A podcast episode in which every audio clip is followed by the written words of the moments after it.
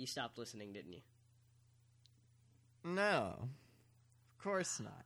No, but um, I mean, yeah, he does. He does all those things you said he did. It's me, Austin! The numbers don't lie, and they spell disaster for you and sacrifice. Son of a bitch! I did it for the love.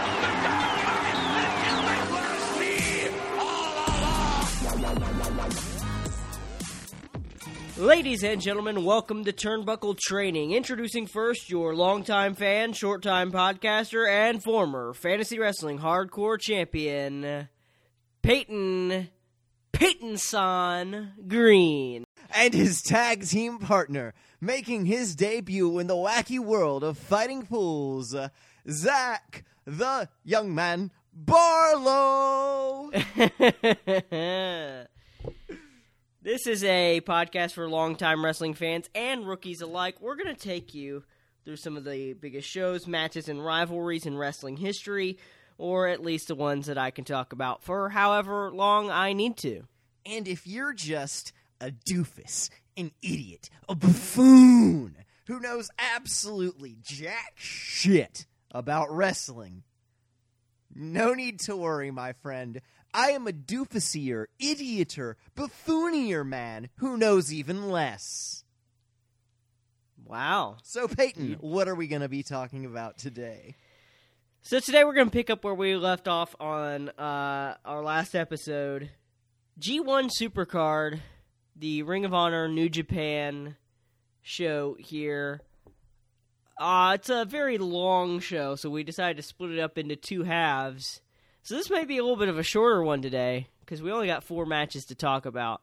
Uh, they are pretty lengthy, but uh, but this there's some pretty good stuff here. I think. Yeah, I do have to be honest. I think I like the first half of the show better.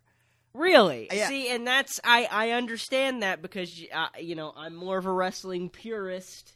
You're more of a nonsense kind of goofy man. Well, that and just I felt that the wrestling in the first half of the show was a lot faster. Things slow down here as we move forward. Yeah, things slow down, but I, and and again, I I don't know. Sometimes I like a slower match. I can, I can get behind a slower match if it you know has good storytelling. I get now sleepy. I huh. said I get sleepy. Yeah. I, I, you know, I decided to look up, you know, what other people thought about this show, um, just out of curiosity, uh, and of course we'll kind of, you know, analyze it as we go through it. But um, the consensus was kind of a little bit mixed on this show, um, and it seems that the consensus was that all the ja- uh, the New Japan matches were better than the Ring of Honor matches. Yeah, Um, the Ring of Honor matches were all the silly, goofy ones, or, you know, of course, the Dalton Castle match, which was 15 seconds. Um, but it, it we'll we'll we'll get into all that uh, pretty shortly. Uh, I was also, you know, I thought was kind of interesting. A lot of people, uh, and I have to look back at what I, you know, how I kind of rated the uh, the women's match, but a lot of people didn't like that one. really. Um, I I enjoyed that one. Yeah, uh, but apparently a lot of people a, a big problem with it was what happened after the match. Oh yeah, With- no, and we we definitely did uh hate that. But people didn't really like the match itself either for some reason. But uh, anyway, you know, this is about me. This is about what I think. So screw all those those those random internet boys, because I got know, a podcast. I'm so just gonna throw this out there. I'm just throw this throw this nug out for you guys. It doesn't matter what people on the internet say. Now, I know what you're saying, Zach. You're recording a podcast. Don't say that. We're all going to stop listening to it right now. But sometimes you can just enjoy or not enjoy things, and it doesn't matter what anyone else says about it. Mm-hmm. Now, to be fair, I did say, you know, you did say, you know, maybe this would be a little bit short because there's not as much to talk about. And there is one pretty big thing that happens right out of the gate as soon as we get into it. Um, that I do want to talk about. I didn't really know what was going on at first, and I had to look up to figure out what happened. Uh, So we're gonna get into it though. If you haven't, if you haven't, go ahead and listen to our last episode to kind of catch you up on where we are as far as uh, you know where this show goes because it is it is a pretty good one. Um, I think. Yeah, I, I absolutely agree. You should you should So, go listen to last really week getting- if you haven't, because this isn't going to make any goddamn sense. we are really getting a good taste of uh, what independent wrestling is like from the two biggest independent wrestling companies in the world, Ring of Honor and New Japan. Um, so after that, uh, that really crazy tag team match wraps up, uh, we're at ringside with the commentary team. They start talking about Zack Sabre Jr. Um, and then they just kind of start stalling. They start talking about Colt Cabana. They start talking about Brian Daniel or Daniel Bryan, and then he corrects himself and says Brian Danielson uh, because he was known as Daniel Bryan when he was in Ring of Honor before he came to WWE. Wait, I thought I Um, thought he was still Daniel Bryan in. WWE. He's Daniel Bryan in WWE. He was Brian Danielson in Ring of Honor. Oh, So he says Daniel Bryan, and then he corrects himself and says, "I mean Brian Danielson" to call him by his ROH name. Vince makes the weirdest naming choices. Yeah, it's weird because it's not like because that's his real fucking name, Brian Danielson. So it's not like he changed all those Ring of Honor guys' names, and I don't really know why. It's like when Uh, God renamed Abraham. Yeah, I mean he kept AJ Styles, uh, I guess because he was so damn popular with that name. But yeah, no, he changed Tyler Black to Seth Rollins. At least Brian Danielson was funny because he just kind of like flipped it around. Yeah, yeah. Although Brian Danielson sounds way more like a real person's name than Daniel Bryan does. Absolutely. Who That has sounds two like first a- names? That sounds like a guy who was who was like trying to come up with a fake name on the spot. Um, but so anyway, we're showing the commentary team for a while. I don't know if you could tell that there is something going on behind them. I couldn't. This was actually lost on me. I did notice that they were talking for a hot fucking. So there's though. like some there are some wrestlers fighting behind them and they're like not saying anything about it. And it comes to uh, you know, let's do let's do another word of the day. Uh, this is like kind of two this is going to be a multi-part word of the day. So our real word of the day is worked shoot. But in order to explain to you to what a work shoot is, we have to explain to you what a work and what a shoot is. So a work is when something in wrestling is part of the storyline. So if you say, "Oh, you know, when uh when when you uh, know the Montreal screw job happened. Maybe it was a work. Yeah, well, okay, a work would be something like oh, you know, Kane came out of the crowd and attacked the Undertaker. That's a work. You know, it's supposed to be part of the storyline. A shoot is when you know, somebody is like really pissed off at another wrestler and they start punching him for real. That's a shoot. The Montreal Screwjob is most likely a shoot. A work shoot is when they purposely make something look like it's real and not supposed to happen and not part of the scripted storyline, but it actually is. So it's basically like for a moment they're like, "Whoa, this is real." In order to make it seem more interesting. So you could say that the precedent set by the Montreal screw job led to a lot of work shoots. Yeah, yeah. Um, a good example of a work shoot is when Matt Hardy came back and started attacking Edge, and he started calling him by his real name. He started calling Lita by his real na- her real name. It looked like it was real, but it was part of the storyline. Uh, now, here's another work shoot um, that is going on behind. That's why. So basically, what happened is Enzo Amore and Big Cass, who were two, who were a tag team in the WWE, were fired by the WWE. Um, and actually, incidentally, at WrestleMania a couple years ago, like did Enzo did something kind of similar to this, where he like stood up in the crowd and started making a big ruckus. Here, these two guys from WWE came out of the crowd and started fighting with the guys in the tag team match, the the God. And then they sent the Briscoe brothers out there. They sent Bully Ray out there to like beat him up and throw him out. all that is going on behind the ring announcers, and they're purposely not saying anything, and they're purposely stalling so that we don't show what's happening, so that we make it feel like we're not supposed to see it because it's something that's really happening. It's very weird because it's like, well, if I can't see it and you're not talking about it, then how am I supposed to get interested Then in it? did but it I guess, ever really happen? but they started like they like started retweeting stuff about it, so I guess that's what, That is so, kind of fun. I do like that. Like, um, and I bet that you know on their TV show they probably made a big deal about it too. There, Yeah. And so now they're officially signed with Ring of Honor, but that's what was going on there, which I thought was kind of interesting. But also, again, goes back to show how like the Ring of Honor stuff on this show is all about like crazy storylines. Ring of Honor's only one becoming a little bit more. WWE. uh, yeah, man, that is wild. Speaking of wild things going on in the ring, this is completely off topic, but I feel like we've got some time to fill today. Did you hear about um, Bret Hart's induction into the WWE Hall of Fame?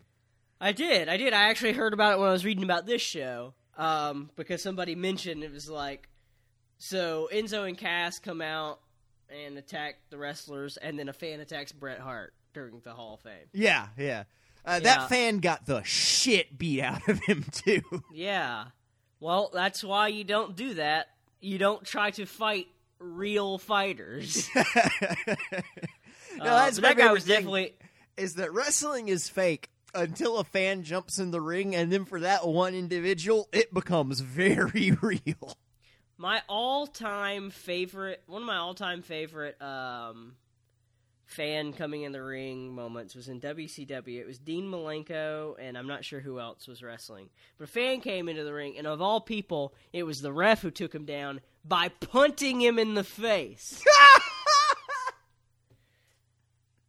so yeah, Don't fuck with Uh, these guys. yeah. But whoever attacked Bret Hart was definitely a Shawn Michaels fan. Oh, had to be. Um. Also, speaking of things going on behind the scenes, let's talk. I, I found this out when I was kind of looking into this show a little bit. There are a lot of interesting things in the show, and I probably should have done this on the very first episode, but you know, since we're probably trying to fill a little bit more time, here we go. So, some interesting things about this show.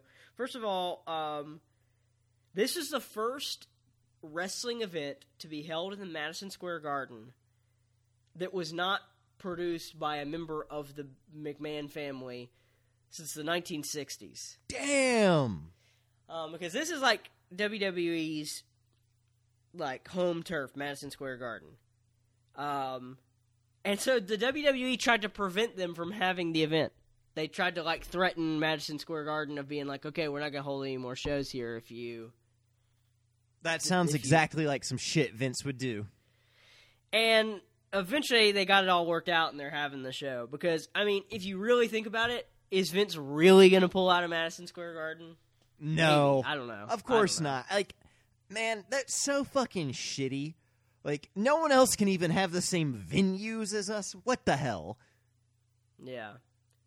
Well, it's like, does he see Ring of Honor and New Japan as threats? Because I, I feel like he shouldn't. There, I mean, nothing is going to be a threat to Vince McMahon at this point. But, Vince McMahon is like someone who like heard a prophecy about how a new wrestling company will one day overtake him, and so he tries to defeat them all.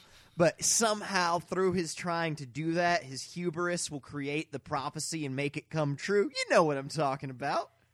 yeah, so like like Doctor Eggman in Chaos. Yeah, like Doctor Eggman in Chaos. so yeah, so just a little bit of nugget of trivia for you there. Um, so that's kind of interesting. This is also uh, I also did not realize this. So this is kind of considered to be part of Ring of Honor's yearly Super Card of Honor show. It's almost kind of like their WrestleMania. I didn't realize this because I remember I watched a few Super Card of Honors when I was. I was gonna say a kid. Well, yeah, I guess I was a kid. I mean, I'm kind of still a kid now, but um, I didn't realize they always hold them on WrestleMania weekend, usually the day before, and usually in the same city. That is smart. This is the Yeah. exact opposite of TNA moving their show to the night of uh, Monday Night Raw. This is that's very smart because you're already going to have a bunch of wrestling fans there if you're the night before. Like that is that's good on them. Yeah. It's it's like, hey, you guys want some more wrestling while you're already here? We're nearby. Um, so yeah, that's it. It is actually super smart. Um, but yeah, there's just a few interesting things I found out about this Ring of Honor show. I'm still learning. This is the first time I've ever really been expa- exposed to New Japan Pro Wrestling, and I I enjoy it. yeah, I no, enjoy really the great. Japanese style of wrestling. Um, uh, other than I have watched a little bit of Chikara, which I don't know if you guys want to check that out. Chikara is pretty fun. Have you ever heard of Chikara? I have not. It's basically like a wrestling company that's like does not take itself seriously at all. In fact, most of the matches are like and storylines are comedy based. It's like a comedy wrestling show. Okay, I love that. like they have like this group of guys who are like they're like called like fire ant snow ant and like all these different they have one i can't remember what his name is but his gimmick is that like he's a video game character and he has a play and pause button on his tights and so if a wrestler hits the pause button he'll freeze That's amazing. uh so yeah they also have like you know like people come out and wrestle in dinosaur costumes and shit like that That is that's the best. That's the content we need. They also have CP Monk, which is kind of like CM Punk, but a chipmunk. Man, Alvin um Alvin took a weird career path, huh? Uh huh. Okay, so we're 20 minutes in. I think it's time we actually start talking about the wrestling matches. That's fair. Uh, so our first match is uh, the British Heavyweight Championship. Hiroshi Tanahashi versus Zack Sabre Jr., who comes out with Taka Michinoku, a, uh, a former WWE wrestler, who is most famous for falling on his face and having it uh, having the replay shown over and over and over again at the Royal Rumble 2000. We've never watched that on on this ep- on this show, but you and I have watched that ourselves. Oh. He got thrown over the top rope in the Royal Rumble and, and landed face first. So yeah, that's uh that's what a way to be known. The guy that fell on his face. yeah, I mean he's probably one known for a little bit more than that. He has a move named after him, so I mean, eh, you know. But I remember him as the guy who kept smacking his face on the floor. Okay, I have a question for Okay. you. The, our uh, Ring of Honor also has a British Heavyweight Championship. Okay. So I don't think so- this is Ring of Honor's championship, but let me let me find find that out for you. I mean, that's what they're wrestling for. Well, here. I don't know that it's actually Ring of Honor's title. Okay. But, well, my question lies somewhere else, and that is that they say this guy is really great at that British style of wrestling. Okay, it's the RPW British Heavyweight Championship, and I don't know what the hell RPW is. Revolution Pro Wrestling. Um, so my question is twofold. One, is there really a British style of wrestling? Two, how big is wrestling over in the UK? Because uh, I've never heard of um, them really having any big promotions. So, is there a style of, of British wrestling? Yes. It's really punchy. Like, as in lots of punches. It's really like Ah. kind of a strong style. Um, th- there are, I mean, I can't really like name you a bunch of wrestling promotions, but there has been like a big like focus on wrestling in the UK. Um, especially because there are a lot of guy, a lot of people who are really successful coming over from there. Um, okay. but uh, in fact, the, uh, the the WWE has like a UK championship too. I, I think it's just called the UK championship. Uh, Gotcha. Because yeah, I always, you know, you always hear about. Um, I feel like the three biggest wrestling uh, countries for wrestling are Japan, America, and Mexico. Um, so I was, I was interested to know if they And had anything going on there.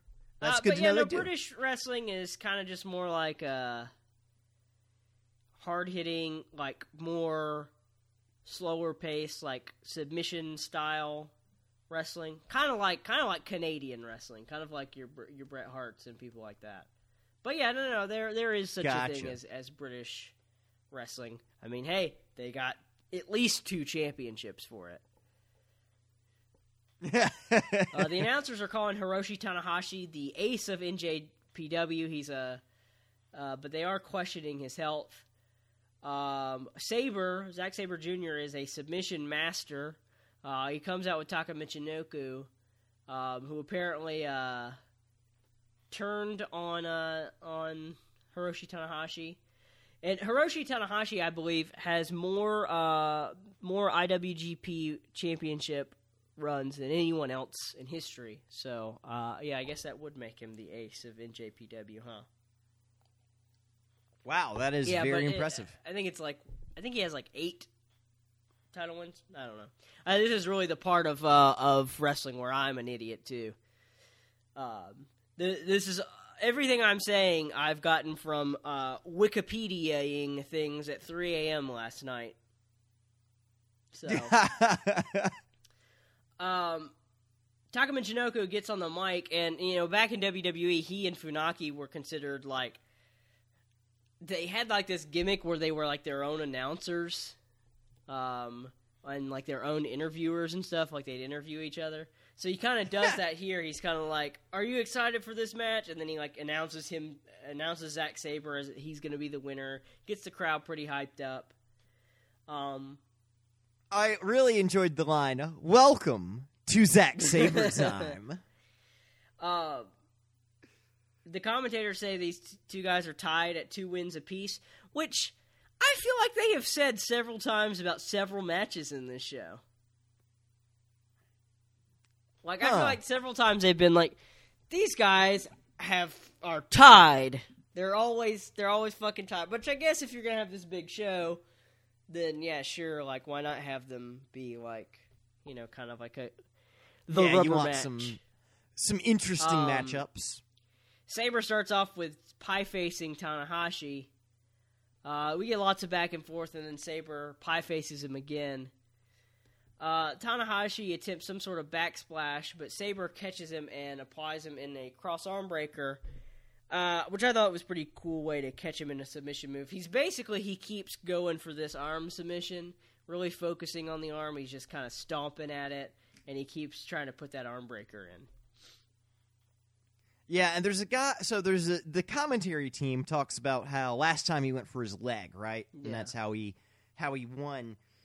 And uh, one of the guys on the commentary, when they're like, "I wonder why he's not going for the leg," he's like, "The leg's already hurt. Why go for the leg? It's already hurt. Injure another body part."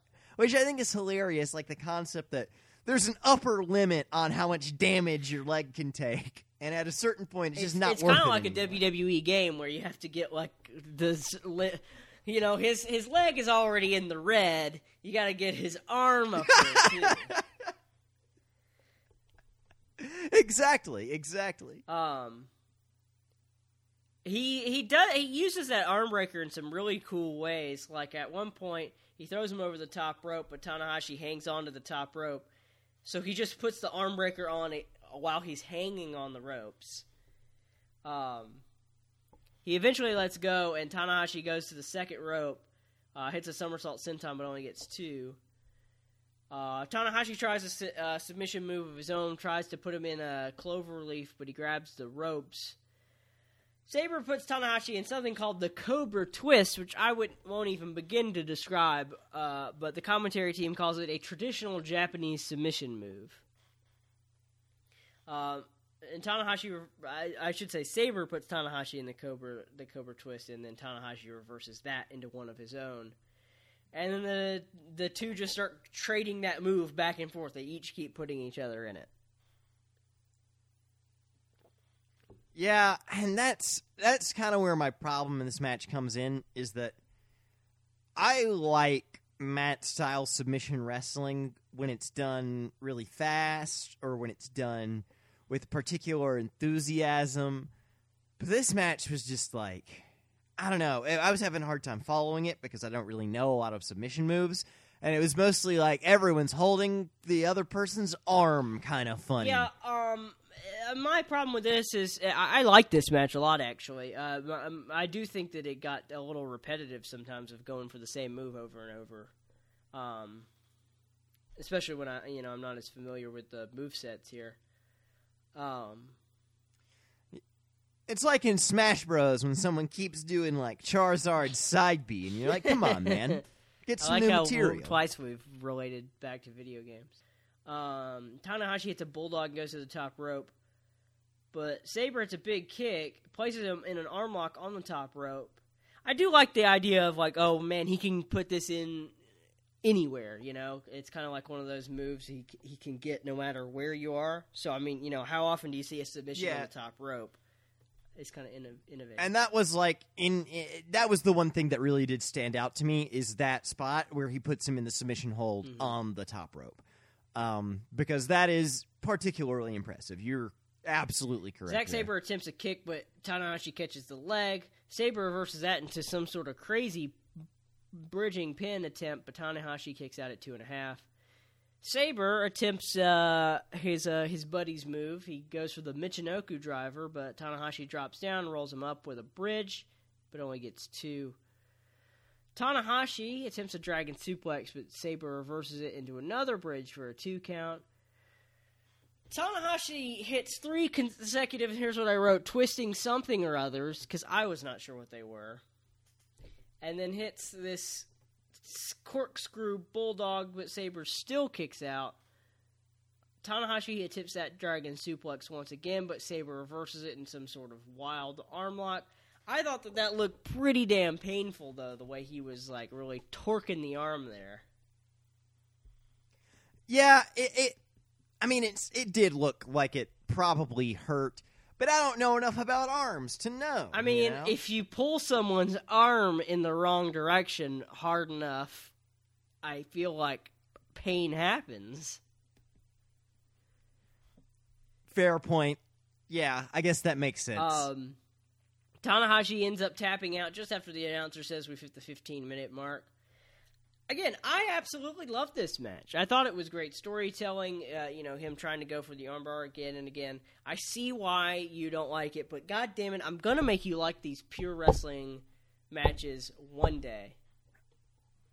oh, One day you're going to be wearing a top hat and a monocle, and you're going to be like, hmm, yes, the finer things. Oh, you like Batista? Hmm, you must be a child. Oh, if if I even see so much as a chair, I will vomit in my mouth. Exactly. Oh, you like a six one nine? Disgusting. I uh, I gave it a, a four and a quarter stars. Honestly, thought it was really good. I uh, I um, I I don't know, man. I I can't agree on that one because I was bored. Huh. Okay. See, I, here's the thing. I rank all these matches. I ranked them all pretty high, man. These next few. Uh, I had a feeling. I had a Um, feeling we I like the next two, and then the last one I don't super care for. I said I, I really like the next two, and then the last one I don't super care for. Okay. Let's see what happens when we get there. Uh so our next match is the IWGP Intercontinental Championship. Kota Ibushi versus Tetsuya Naito. This is our first like true like all Japanese match up here. Um the pre-match promo is all in Japanese, but the gist here is that these two have a lot of respect and are excited to wrestle each other. Like, god damn it! Like, can't we have these pure moments? Just two guys who just want to wrestle. Uh, I really do like too in the pre-match promo. There's a really metal line where I think it's Ibushi says, "The mo- the more brutal it gets, the more fun it becomes." And I'm like, "Damn, that is the most metal shit that anyone's ever said," and he doesn't even realize That's, it. It's pretty good. I like that too. Um. So uh, the announcers talk about how this belt brings out exciting matchups. We even see Chris Jericho winning the title, um, pretty pretty recently. uh, Naito actually beat Jericho for the title now. So uh, we come back to the ring. The crowd is already chanting "Holy shit!" and nothing has happened yet. Yeah, that's. I thought that was pretty crazy. That's how excited people are for Japanese wrestling. Um, start off a lot of back and forth from the beginning. Huge pops from the crowd. Uh, I, you know, you don't really see crowds this hot for WWE matches anymore, so it's refreshing. Yeah, no, I mean, when you get if you're at a Ring of Honor show, you're already a wrestling enthusiast, and boy, are these people enthused. Naito drop kicks Ibushi to the outside. Naito whips Ibushi into the guardrail. Uh, a member of the ring crew almost uh, gets ta- gets or gets hit, and Naito even gets in his face. Uh, the announcers do mention that in JPW the title can change hands via d- count out. Uh, you know, just in case somebody gets counted out here. Of course, that won't happen though. Um, Ibushi gets tossed into the front row, and back in the ring, Naito it kind of does something funny where he just kind of like poses in the mat, just lays down and is counting along with the referee. yeah, no, that's very good. I like. Um, so I thought it was interesting that they do a twenty count, but they count way faster. Yeah, that is weird because at that point, doesn't it kind of just become a ten count? I right. guess they're right. trying to I make think- it more I mean, realistic because, like in the WWE, they count really fucking slow. You know. Right. That's what I was thinking. Is that like this twenty count is probably faster than most ten Yeah. counts. So it seems a, at least a little more realistic. And it, I guess it kind of keeps up the pace. It like prevents you know people from just laying down on the outside. You know. Right. Um, back in the ring, Naito lays down on the mat. Or I already said that. Naito gets a slingshot dropkick in the corner, followed by a neck breaker. Gets a two count. The announcers say that Naito has apparently been treating the Intercontinental Belt with disgust because what he really wants is the world title. So this whole thing is about bringing some respect back to the Intercontinental title, which I like because you know uh, we get the Intercontinental and the WWE treated with a lot of disrespect, and mm, WWE doesn't really seem to care. Um, so it is nice that they're really treating this title as being something important and big, you know, especially with that pre-match, you know, montage thing. Yeah. So what does it mean exactly to treat to treat the intercontinental? Uh, in, what exactly does it mean to treat the intercontinental ch- title with uh, disrespect? I, I Well, basically, he's like? saying he's saying like I, you know, I don't really care about this belt. You know, he kind of, I, I, I, what I really want is the world title, basically. yeah, no, but I'm saying like you were talking about the WWE hasn't treated it right. What what did it? How does that really work? kind of the same way where it's like treated as like the secondary title you know there would be times where you know we'd go months without it ever changing hands without like title defenses happening i mean uh stone cold at one point uh threw the the title in in a river because he wanted the world title Gotcha. I see, and I was that's the kind of shit I was looking for. I was really fishing for something Hornswoggle related, but that works as well. I'm satisfied. Okay, I'm glad. I'm glad. Um, the crowd is going crazy, chanting for each of the competitors. Kind of a theme here, where the crowd really loves both guys and kind of chants their names back and forth. Um, Naito drops Ibushi face first on the top turnbuckle, follows up with a with a nice one-legged drop kick that sends Ibushi right on the back of his head. He's really targeting that neck of Ibushi. Uh, he tries for a top rope hurricanrana, but Ibushi drops down and lands a kick that sends Naito over the top rope into the apron. And then out of nowhere, Ibushi hits a hurricanrana on the apron that takes Naito straight to the floor. Yeah, that was a couple of very sick moments in this match. I really like the kick he does that knocks him off the top rope because he just backflips and kicks Yeah. his literal ass. Yeah, I said he kicks him, and, and I'm not really doing it justice. It's like kind of more like a Pele kick. Um, but yeah, no, that hurricanrana was sick. Yeah, th- these are the kind of matches you have to like pause and then like you know like re re-watch and like kind of figure out exactly all what happened because it does get a little crazy at times. I like after that he lands that hurricanrana. He's l- sitting there staring up at the ceiling, and one of the announcers says he's sitting there looking at the world's most famous ceiling, and I'm like, I don't know, man. I think the Sistine Chapel might have you beat on I that one. I said that exact same thing. I said it out loud, even though there was no one else here. I'm glad. I'm glad you also thought that. Uh, we got a lot of thoughts about ceilings. that's you know, I don't know how. Maybe that ceiling's really impressive. I don't know, but um, back in the ring, Ibushi hits a springboard double stomp for a two count. Whenever I see someone do a double stomp, I'm always like, how do you do that without so much pain? To see someone just jump off the top rope and stomp someone in the chest. yeah, yeah, that is pretty rough. Uh, Naito kind of put places Ibushi's legs on the on the ropes and hits a huge tornado DDT. Actually, no, no, no. I I I, I miss explain that. He hits a tornado DDT, but he like uses his legs to kind of springboard himself, which is which is pretty cool, and pins him for a long two count. There are some long fucking two counts here. Yeah, I think we might have yeah, talked there about that are. last time, but like there are times where I really think that they're about to lose.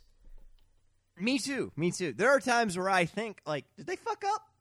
But I take it on faith that they did not. Mm-hmm. Seems like it might be some sort of Japanese thing to, to really like hold on to those two counts for as long as they can. Um, Naito hits a hurricanrana from the top rope, follows up with some sort of modified sidewalk slam that straight up drops Ibushi right on his head. That's another thing. They like to drop people on their heads in Japan. Yeah, Jesus, those head drops look very rough. Yeah, I you know again I don't know how they do some of this stuff without killing themselves. Um, Ibushi hits a bridging German suplex for another long two count. Um, they eventually keep reversing pinning attempts, uh, looking a little sloppy there, but you know not too much to really affect my thoughts on this match.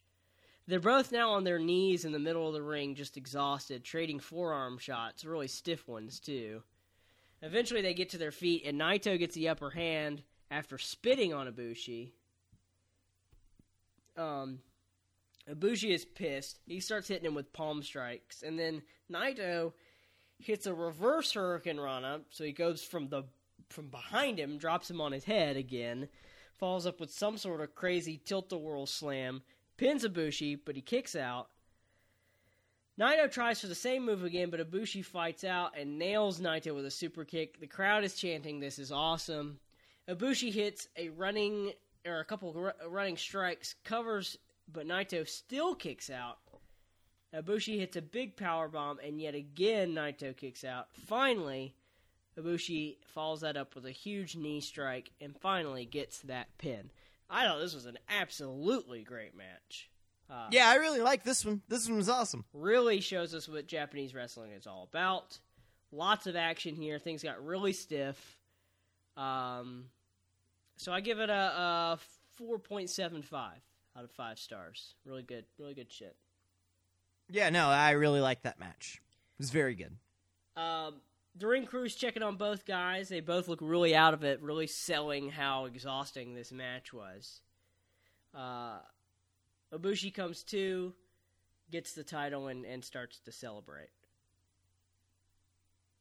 Um, so now we're on to our double main event. I do think it's interesting that New Japan closes out the show. Uh, Ring of Honor gets. I, I guess it, it truly is a, a double pay per view, but it does it it, it, it is kind of more a little bit more Ring of Honor than New Japan, but Yeah, and I think I mean that's probably something that's done to sort of sate New Japan as uh, one. They're they're sort of our guest in this scenario, um, Mhm. And then you know you want the you want them to want to work with you again, but they call it a double main event. But like, let's be honest, there can only be one. Yeah, that's true. Yeah, like sometimes they'll be like, "It's a triple main event." Like, why not just say the whole show is a main event? we got back to back main events. They're flying off the shelves, all these main events. So we get to our, our Ring of Honor main event. It's a ladder match for the ROH World Heavyweight Championship. We've got Marty Scurll versus Matt Taven versus Jay Lethal. Let's talk a little bit about these guys because I actually can talk about these guys. Cool. So we got Marty Scurll. He's the villain, which makes it sound like he should be a heel, but he is 100% not because everybody fucking loves him. I gotta say, I see why. I see why that gimmick gets over with people. It's a really good gimmick. Um, I love the plague doctor mask thing that he wears. That looks sick. Here's what I think. Here's who Marty Scurll reminds me of. Like, if they went for like a, if they like tried to make make another Batman reboot, and he would be the Penguin. Yeah, no. If they tried to make the penguin cool, absolutely, I agree. I was thinking the same thing when he had that damn umbrella. yeah, like uh, too bad Gotham's ending because you need to get this guy instead of that instead of that weird that weird pale dude. Um, so yeah, Marty Scurll is the villain. He runs Villain Enterprises, uh, a team of rogues and vagabonds, if you will. a couple of ne'er do wells. You know, We're villains, LLC. Let us take care of your villainous needs. we also got Matt Taven. Matt Taven is um, a guy with a sick mohawk. Um, and he also runs his own stable called the Kingdom, of which he is the king. Um, they feud with Villain Enterprises a lot. Matt Taven is like basically like the one true heel here because the crowd actually hates him. The crowd Yeah. is actually booing him. Um, he also calls himself the true Ring of Honor World Champion um, for no good goddamn reason. He just feels like, hey, I- I'm good. I'm good. I'm a good boy. so he made his own Ring of Honor World Championship that's purple, uh, which I was surprised he didn't bring it out tonight. Although he does bring out something purple, which we'll oh later. yes. yeah. But you know, it's like when I don't know if you ever had this friend uh, as a kid. There's always that one guy that like would refuse to admit that he lost at a video game. Hmm, He would yeah. always be like, "No, I'm the best." And if you beat him, he'd be like, "No, that was cheap. You didn't really beat me." Um, and yeah, that's what Matt Taven sort of reminds me of here, declaring himself the true champion. Is uh, just you know just making make up your own rules. And then finally, we have the uh, defending champion, Jay Lethal. Jay Lethal is the closest, probably, to a, you know, a quintessential Ring of Honor like company man that there is. You know, he's he's their top star and has been for a while. He's, He is their John Cena. yeah, he kind of he really is their John Cena. So Jay Lethal at this point has held the title for 280 days. Um, And that's how you know he's gonna lose. Yeah, he's also has a, he is also combined. He he's he's held the title twice, and combined, he's held it for 707 days. 707 days across two reigns. That's pretty damn good. yeah, that's that's crazy. Also, super interesting. You know, in other promotions, you have people you know holding the title for, um, you know, multiple reigns. In Ring of Honor, we've never had more than three. Nobody's held the title more than three times. Yeah, wow, that's kind of interesting. that is interesting. Um, but uh, anyway, let's uh, let's uh, let's get into this one. So we got a triple threat ladder match. So we get to see how Ring of Honor puts on a ladder match. Um, they actually waited a while before they ever. I don't think they did their first ladder match till 2007, and they started in 2002, and that was a pretty big deal when they first did that. Um, and I've seen a couple of Ring of Honor ladder matches, and I'm I'm pretty impressed with what they can do. Um, yeah, no, I I think as far as ladder matches go, this one's pretty good. Um, we hear from each of the three competitors about how much this match means to them, how hard they've worked to get here. Matt Taven says he thought there was a company conspiracy to keep him down, but now he says he thinks they picked him because he's the perfect star for this match. Um, the NWA World Champion Nick Aldis joins the commentary team. Uh, he's going to face Marty Scurll later on, and if, they say if Scurll wins tonight, uh, they'll put both titles on the line. Keyboard Jesus comes out and plays uh, Matt Taven's entrance music. I don't know why. You know, a lot of times, you know, this was no Motorhead at WrestleMania 17 performance here. Yeah, this is just a dude with a piano for some reason. Playing a song that doesn't have lyrics Playing and like 15 isn't- seconds of it. and is made specifically for this wrestler. It's it's like yeah, what the hell? It's it's like if some guy came out and literally broke glass for Steve Austin's entrance music. Um. So uh, Taven comes out wearing a crown. The announcers talk about how he calls himself the real ROH champion. He apparently he's the only person to win titles in Ring of Honor, NJPW, and CMLL. He's also won every title in ROH except for the world title. Um, he climbs a ladder on the outside and he gets in the face of a camera and he screams, "I'm Matt Taven," which is like his thing that he says, which is such a weird thing to be like. You just say your name. yeah, that is pretty weak. That's He pretty just says a fucking weak. greeting. Like imagine if he just came out and said, "Hello." I'm Matt Taven. Yeah, I hope you are. That's who's supposed to be in this match. Um, I read this and I said Taven is the first person I've heard in on the show is actually getting booed like a heel. Although I did say I assume it's partially because he's from Boston and sports. Oh, yes. Sport ball. Uh, uh, the bell rings and uh, Jay Lethal and Matt Taven are immediately going after it. They're the guys who kind of have the big feud here. Marty Scurll's kind of like the third man. He's kind of like the, the, the Chris Benoit in this triple threat match. Except for insert Chris Benoit joke here. Um, so Marty Scurll's like, okay, well, you guys fight. I'm going to go grab this ladder. Uh, but Lethal says, nah uh. And he baseball slides that ladder right back into his face. Which is fucking great. Like, right out of the gate, we're getting some good action with the ladder.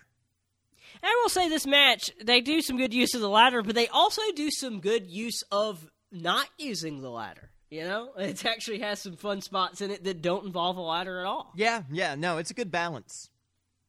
Um, Jay Lethal and Marty Scurll are fighting over the ladder on the outside, so Matt Taven dives straight over the top rope and crashes onto both of them in the ladder, and it looks like he hurt himself a little bit in the process. Uh, Ian Riccaboni mentions that the last time a non WWE title was defended at this arena was back in 1986. Huh. Pretty, pretty impressive there. Um, Jay Lethal gets a chair out from under the ring, sets it up on the entrance ramp, uh, and he he basically straddles this ladder in between two chairs. How would you describe this contraption? Oh man, it's t- it's like a hurdle, you know, like in like a cross country event, but made out of a ladder and two chairs. It's kind of like a table. Yeah, in some ways it is like a table with a bunch of holes in it. Like in the way you've want, always wanted a table that serves no function. In that way, Yeah. um. Uh, Lethal gets attacked by Scurll. Scurll hits a tornado DDT on Taven on the floor. Uh, back inside the ring, Marty Scurll props up two ladders in opposite corners of the ring. He then charges at Jay Lethal in the corner, but Jay Lethal backdrops him onto the ladder. Jay Lethal is attacking both guys with the ladder, and then he straddles it in between the ropes in the corner, so he kind of has the ladder kind of wedged into the into the ring ropes. yeah, laying like horizontally. Yeah. Whenever you have to start describing how the ladders are placed, and what, it's very hard. Yeah, So but just- just- it's very important for what's about to happen. yeah, because Lethal tries to drop to hold Scurll into the ladder, but Le- Scurll stops it, and so he slams Lethal face first into the ladder. And this is where it's really weird. So he puts Jay's head in the rungs of the ladder, and then turns him upside down in the corner. And then he gets a chair, and he just starts hitting the ladder, which I guess hurts his head. Yeah, I, I, I was gonna say like that ladder probably absorbs all of the hit from that table, but damn if it isn't like a fun spot to have a man upside down head in a ladder. Mm-hmm. Uh, we finally get a ladder set up to climb, um, and Scurll does something pretty cool where he grabs his umbrella so he can try to reach the bell. um, but he gets pulled down, and he hits uh, Ring of Honor, and Taven hits Ring of Honor's favorite move, the super kick. Um, Matt Taven climbs the ladder now, but Lethal pulls him down, slams him into the ladder. Um, so Marty Scurll puts the ladder on Jay Lethal's head, but Taven pulls Scurll to the outside. Scurll knees the ladder on Jay Lethal's head. Um. Eventually, Marty Scurll climbs up the ladder, but Jay Lethal cuts him off, and this is pretty cool, pretty innovative. Jay Lethal traps Marty Scurll's legs in the rungs of the ladder and puts him in a figure four around the ladder. yeah, that is a, a pretty complicated move there. Um, Matt Taven starts to climb the ladder, uh, so Jay has to break the hold. Scurll sends Lethal to the outside, and Scurll hops over the top, r- over the ropes to the apron, but his knee gives out, and Jay Lethal snaps up and hits a cutter on the apron, uh, a, a a stunner, if you will. In the ring, Jay Lethal charges at Taven, but Taven backdrops him to the apron, and then Taven slides through his legs, grabs him, and it's a running power bomb on top of uh, the little the little ladder device. Yeah, yeah, it's pretty sick. Which is, I mean, it's hard to make proper use of a ladder device like that one with the chairs and the ladder, but it, uh, he did it. He kind of got Mick Foleyed on this one because Lethal's the one who set it up, and it was the one who got who got power bombed. Hoisted on his own petard. Come again? Hoisted on his own petard. You never heard that that phrase? I don't think I don't think you're supposed to say that word anymore. Oh my god. What is a petard? I don't know. You're the one who said it, not me. it's a common phrase. I just I don't know what it is though. I've never heard that phrase before. You've never they use it in this show. The commentary team Oh. says it at one point. They say lots of things I don't understand. Uh, I do think it's really funny. Someone in the crowd goes, "Taven, why?" uh, because it is my hits the nature. 619 on Taven, uh, which I think is really fun. It, it's like the second time someone's done a 619 on this show, and also the second time that the commentary team has just straight up called it a 619. Yeah, I thought Scurll six one nine went pretty well for him. Yeah. Um, but I don't know what else you're supposed to call that move. I think the true name is like called like a tiger faint kick or something. Hell no, you honor Rey Mysterio. Yeah. It's like one of those moves that just gets n- named after the dude. Um, the crowd is getting fired up for Marty Scurll. Taven hits a DDT on him, and the crowd boos. They start chanting "Fuck you, Taven." um, Taven starts to grab the ladder, but Scurll stomps on it. He's setting up for his. He's probably the only guy who has a move that specifically attacks a dude's fingers. Um, because he goes to do that finger snap, which we'll get to in a bit, but Taven stops it and hits a rolling neck breaker on the ladder. Um, Taven climbs the ladder that's set up in the corner, and they're like, "Why is he climbing over there?" Which is what they do every time someone climbs up a ladder, not to climb up it to grab the belt. Yeah, like they don't know what's about to like happen. they don't fucking know. Scurll climbs up the other side of the ladder, hits a huge superplex. Jay Lethal comes back in the ring, but Scurll hits him with his umbrella. That's villainous now. he swings that uh, umbrella again, but Lethal ducks this time, hits a springboard off the ropes, but he gets caught in a crossface chicken wing, which is like the best name of a move I can possibly think of. Yeah, no, that is uh that is a pretty pretty good move name there. Which, for, for those of you wondering what a crossface chicken wing is, it's where he puts the arm across the person's face and also puts their other arm like it's a chicken wing. We eventually get back up to the top of the ladder. Lethal's reaching for the title, but Scurll comes up behind him and places Lethal in a crossface chicken wing on the ladder and go for it. And so anytime you have a submission at the top of the ladder is always really great. Um, but also I like where the commentary says that he's tr- he has the option of fighting out of the submission or falling off the ladder, and he refers to that as a Sophie's choice. He like that was the that was the choice she had to make in that movie was whether to fight out of a submission or fall off a ladder. Definitely not which one of her kids should live. yeah, uh, I like I like I like that you know that that Sophie's choice has just become a has basically just become choice. What if what if she did though? Wouldn't that be such a different and honestly better movie? Yeah, Sophie's a wrestler.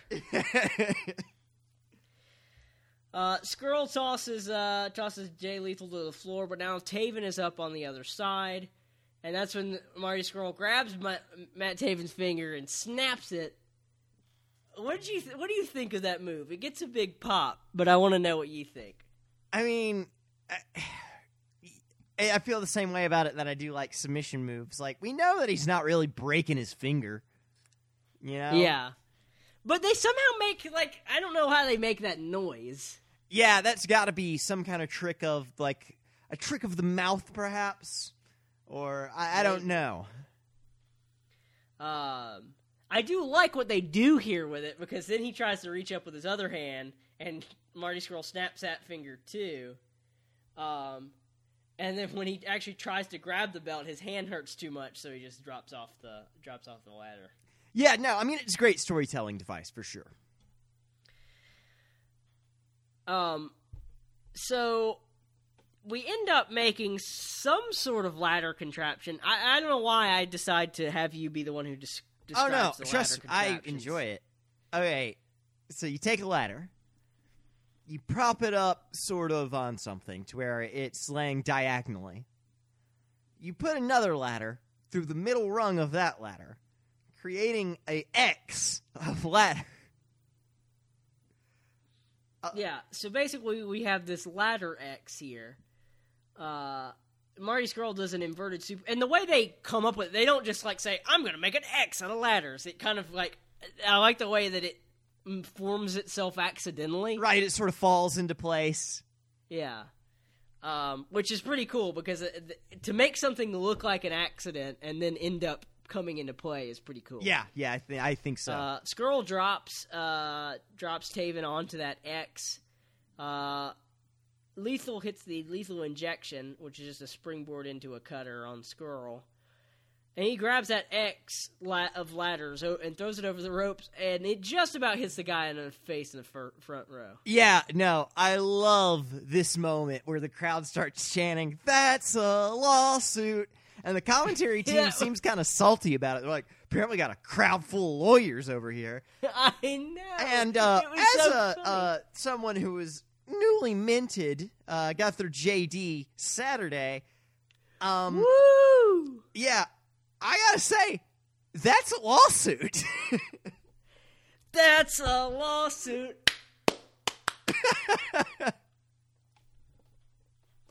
I mean, hey, if I was at a wrestling show and I got hit in the face with a ladder, I'd consider it a badge of honor.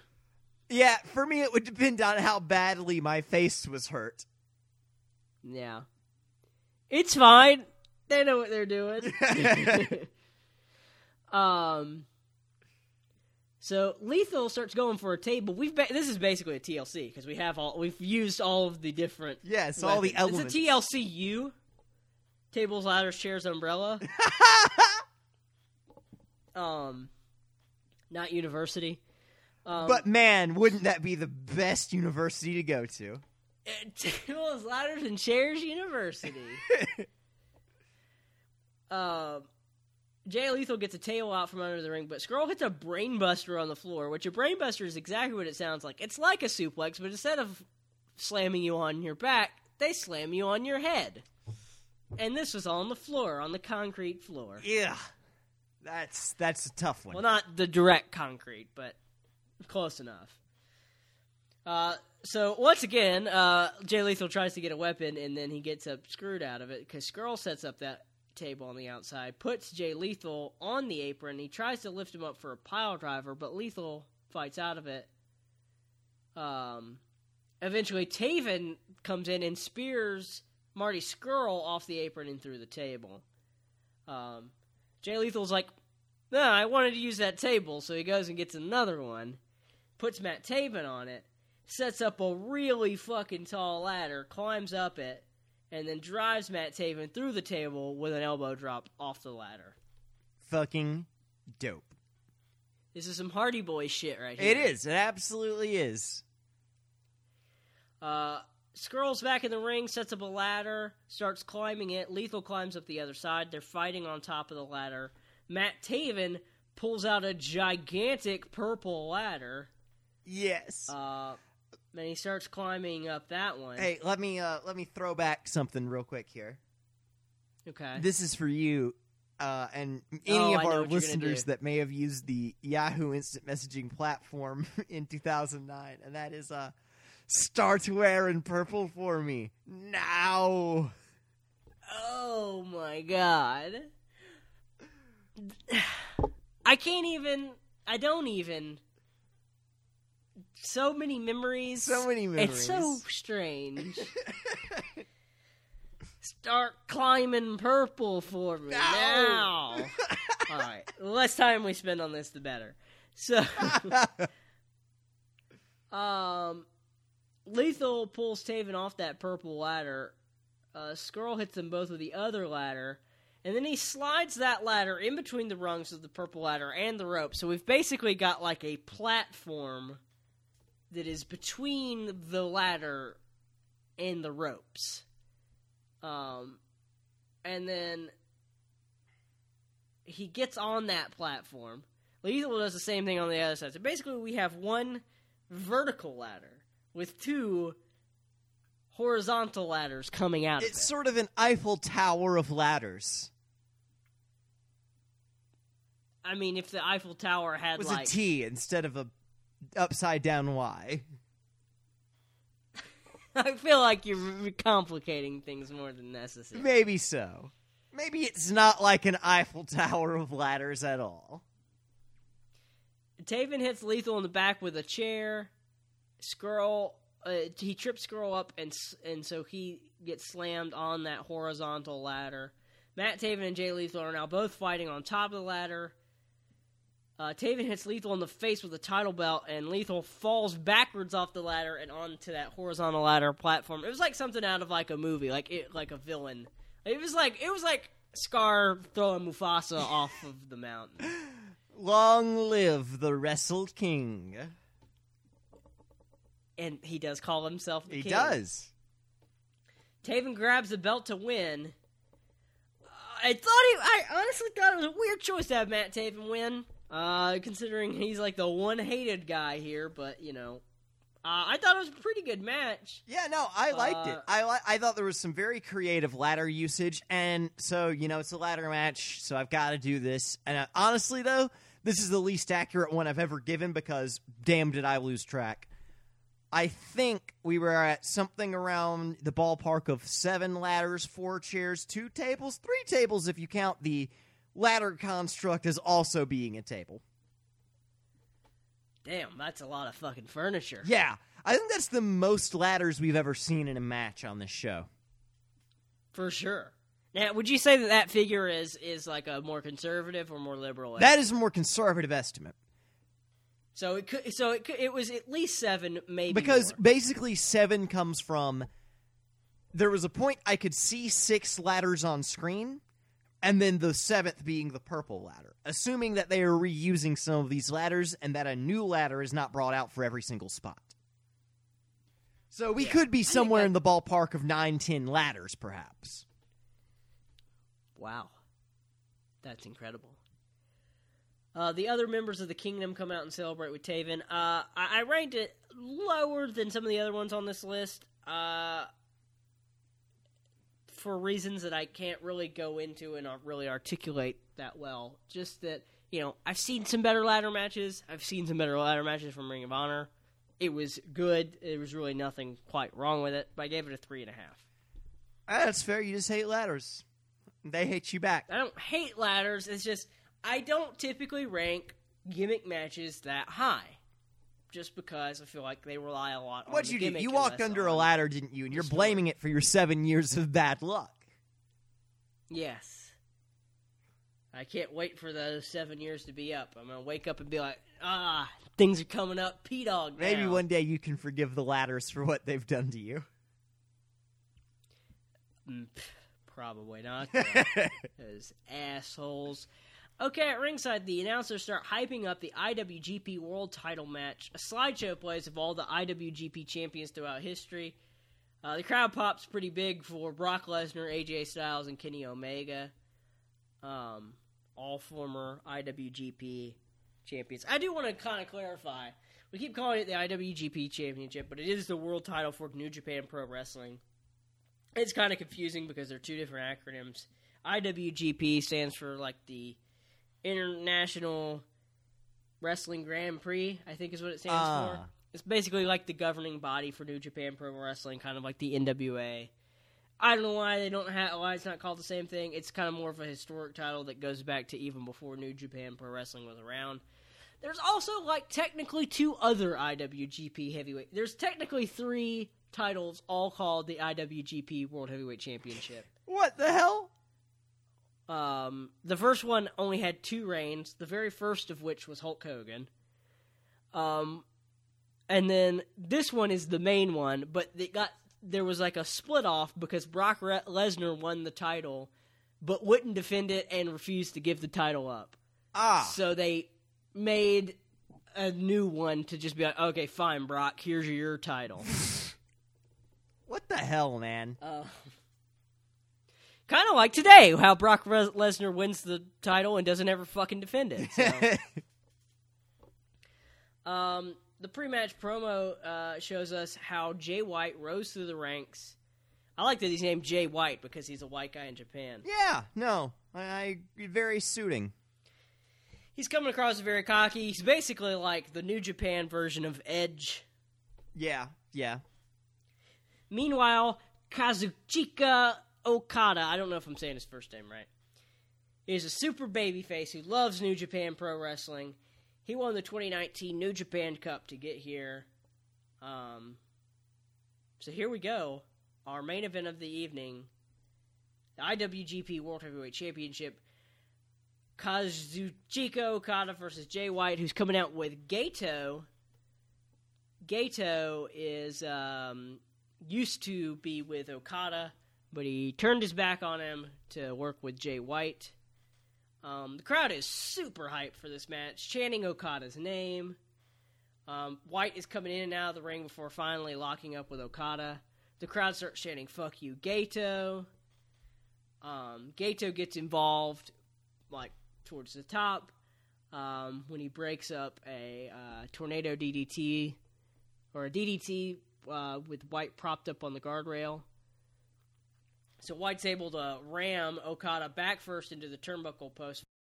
Uh, we go back into the ring, and uh, White puts Okada in the Muta lock. Muta is a uh, very legendary Japanese wrestler, but the Muta lock is like a leg trap bridging chin lock thing. It looks really fucking painful, but I know you hate submission moves, so we'll get past it. Ah, it's just okay. I don't know. I don't know. It's something about just something about like submission moves just don't sell to me. I'm gonna cancel just- this podcast. We're done. Okay. You don't like anything that I like. Okay, we're done now. See you never, asshole.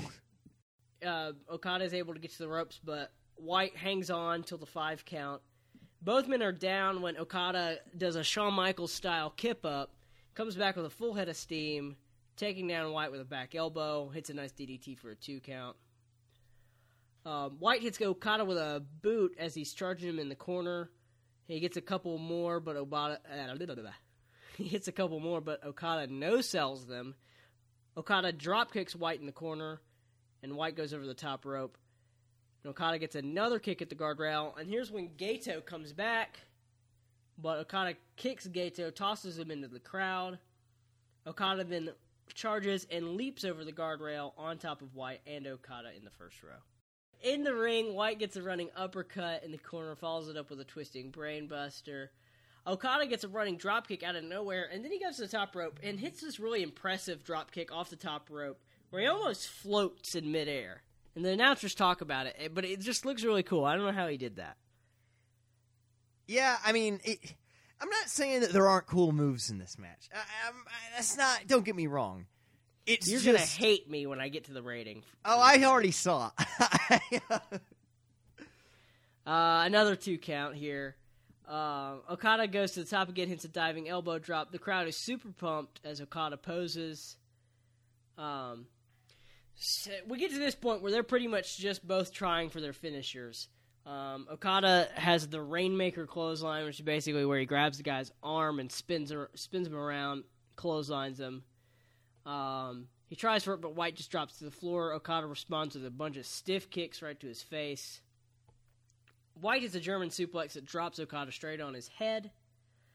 Um, eventually, White hits the uh, the Kiwi Crusher, which I wrote it in here, but I forgot what the move was. So just pretend it's a super cool move because I think it was. Uh, we get a long two count. Okada looks just absolutely out of it. The selling here is really good. I, I mean, I have to agree with you there. Like, uh, I really do like the. And these long matches almost always have that angle of, like, oh man, look how exhausted they are. And this is one of the only times I think I've believed it. Yeah, they're really selling like that. They're super, super exhausted. There's actually one point where they're both down, and they get to their knees, and they're just kind of slugging each other back and forth. Uh, Okada has a pretty nasty welt on his side. Um, Gato tries to get involved once again, but Okada attacks him. Okada attempts that Rainmaker clothesline, but White nails him. He puts him in a in a sleeper hold and then suplexes him out of it. Uh, White tries for the Blade Runner, which I'm gonna have to remember what that is. That is his finishing move. He's gonna do it a bunch of times. Yeah, no, they, they, I. That's one thing is that I always hear moves get called, but I can't, like, physically with my eyeballs tell what is going on.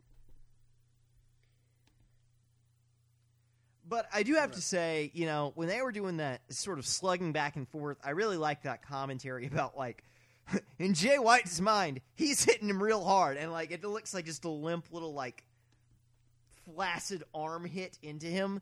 Like that, that really was selling quite well. Uh, so I, I remember what the Blade Runner is. so White uh, tries for the Blade Runner, which is basically like a kind of like a I don't even know, like a side face buster slam, but he he does a twist. They get slammed on their head. Uh, Yeah. but Okada reverses that into a tombstone, but White reverses that into a sleeper suplex, but Okada reverses that into a Rainmaker, but White reverses that. And so I think that's pretty cool when we get that chain of reversals. Yeah, reversals are always dope. I've said that before, and I have to stand by it. The more that we're talking about the match, the more I'm coming to actually like it. You're just saying that to make me feel better. No, I'm I'm reg- I am don't want to say it. I want to say that I was right originally and that it's not great, but the more you talk about it, the more I'm like, okay, I guess that was kind of fucking dope, huh? White goes for the Blade Runner again. Okada reverses into a Rainmaker. He follows that up with another one for good measure, pins him for a long two count. The crowd and Okada are in absolute disbelief. I think it's really cool that you can put over a fucking clothesline like that. Yeah. like to have Yeah. the crowd fucking be like on their fucking feet, like what? um, Okada attempts a tombstone, but White reverses into a Blade Runner. But he doesn't have enough energy to cover him. Announcers say that no one has ever kicked out of a Blade Runner, but this is the first time that a Blade Runner has never resulted in the win. Gato tries to come into the ring again. The ref stops him. White nails a low blow while the ref is distracted. Cole says, God damn it. Or Colt says, God damn it. More fuck you, Gato chants. Both guys get up. Okada hits a German suplex. He attempts a Rainmaker, but White reverses it into a backslide. Okada rolls through, almost gets caught with a Blade Runner, but gets a backside of his own. White rolls through that, ducks a clothesline, but he gets hit with a drop kick.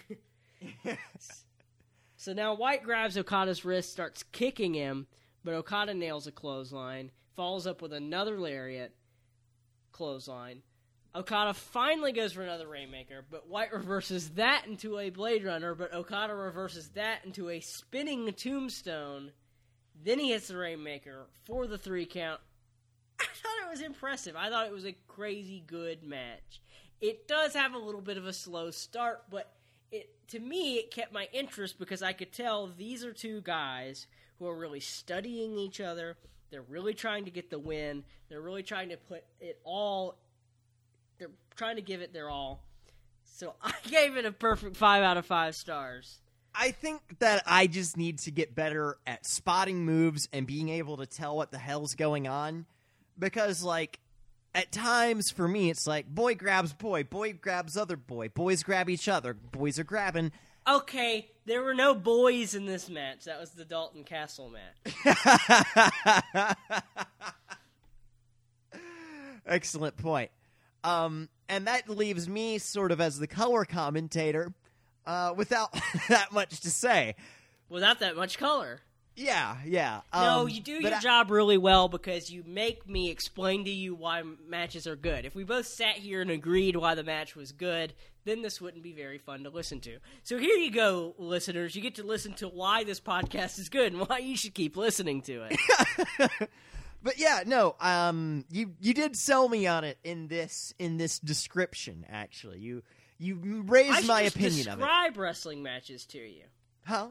You know, I should just describe wrestling matches to you, and you should just listen to it, and we should make people listen to that. We should just. It's like radio. Only we don't. It doesn't happen concurrently with the event. And, um, yeah. So you're describing a podcast. Well, well, what I'm saying is like sports radio, where you're describing what's Oh, going yeah. on in the sport.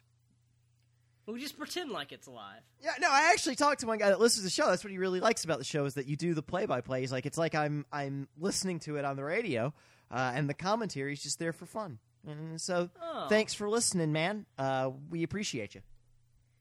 Well, so as a whole, what'd you think of this show? Uh, I really liked Ring of Honor. I think that Ring of Honor is doing everything right where TNA did everything wrong. Yeah, Like that's th- that's true. they saw all of TNA's fuck ups and said, "Let's not." And even though I mean TNA's still around and they're sort of on a comeback now, uh, I just think that Ring of Honor does a lot of things that are really smart, make a lot of sense, and they make some really good wrestling that I enjoyed watching. Well, they never tried to be somebody else. They just tried to be themselves. You know, they didn't try to be the next WWE. They tried to be the first ROH. Right, right.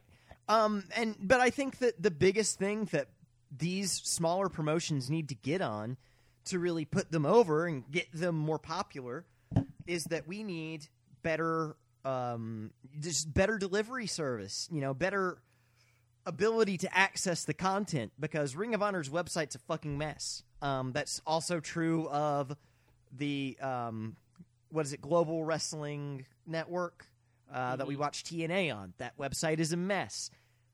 Fix your streaming shit so that you are more accessible to people and you will get more views. Uh, I also like the inclusion of New Japan in here. That was something new for me as well that I hadn't really seen too much of, other than like seeing Japanese wrestlers coming over to American promotions. So that was super cool. Makes me want to kind of check out more of New Japan's stuff. Yeah, I really love that. I really love the emphasis on working with other promotions rather than the W because at the end of the day, the WWE's closed off universe becomes kind of boring. Yeah, I agree. It's more interesting to have other wrestlers from other promotions and these big crossovers. I love that shit. Mm-hmm. Yeah, I like that they you know they they recognize other other talents because they don't just do it with NJPW. They do it with CMLL. They do it with NWA. They do it with whatever that British promotion was. So yeah, no, they really got some. Yeah, no, I, I think they're they're on the right track, and I would love to see more of their stuff in the future. That's about going to do it for this edition of Turnbuckle Training. Uh, I want to encourage you to watch along with us next week. We're going to go back to our WWE stuff, so Zach will be happy because we're going to get into a really fun one that I'm super excited for. We're going to be talking about The Undertaker versus Kane, one of the most famous, crazy, weird, spooky storylines in wrestling history. Fuck yeah, man! I'm so excited. The Brothers of Destruction, the Siblings of Satan, the Hermanos from Hell. You really pulled that one out. I didn't think you were going to be able to, but no, nice. You stuck the landing. Thank you. Uh, we'll be posting, uh, you know, our list of matchups on our Twitter page. That's at Turnbuckle Training. Follow us there to, you know, keep up what we're looking at, what we're going to be watching, uh, and give us some suggestions for what you think we should watch.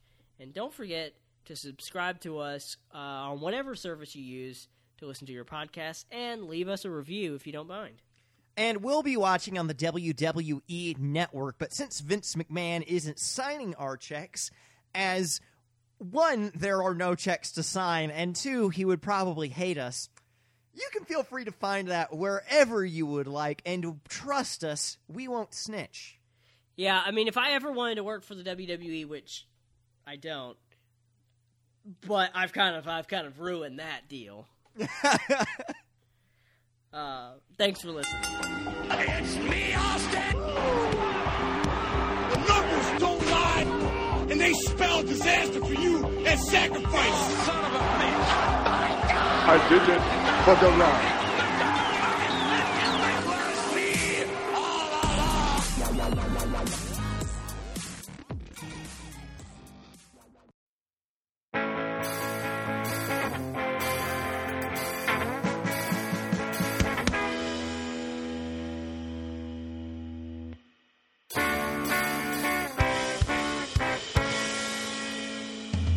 Ready for the bonkerest event of the summer. A three big dudes production. starring me, professional toe sucker. and No, the we sex- won't talk about that, but we will talk about Waluigi, Dog with a Blog, the similarities between Alf and Cousin Skeeter, and of course the Slithler. It's Feud Fight, where we take the wild questions most people won't touch and give our scalding hot takes. And I also say terrible things that could loosely be considered word crimes, just to keep things a little spicy. Every Monday, wherever you find your podcasts.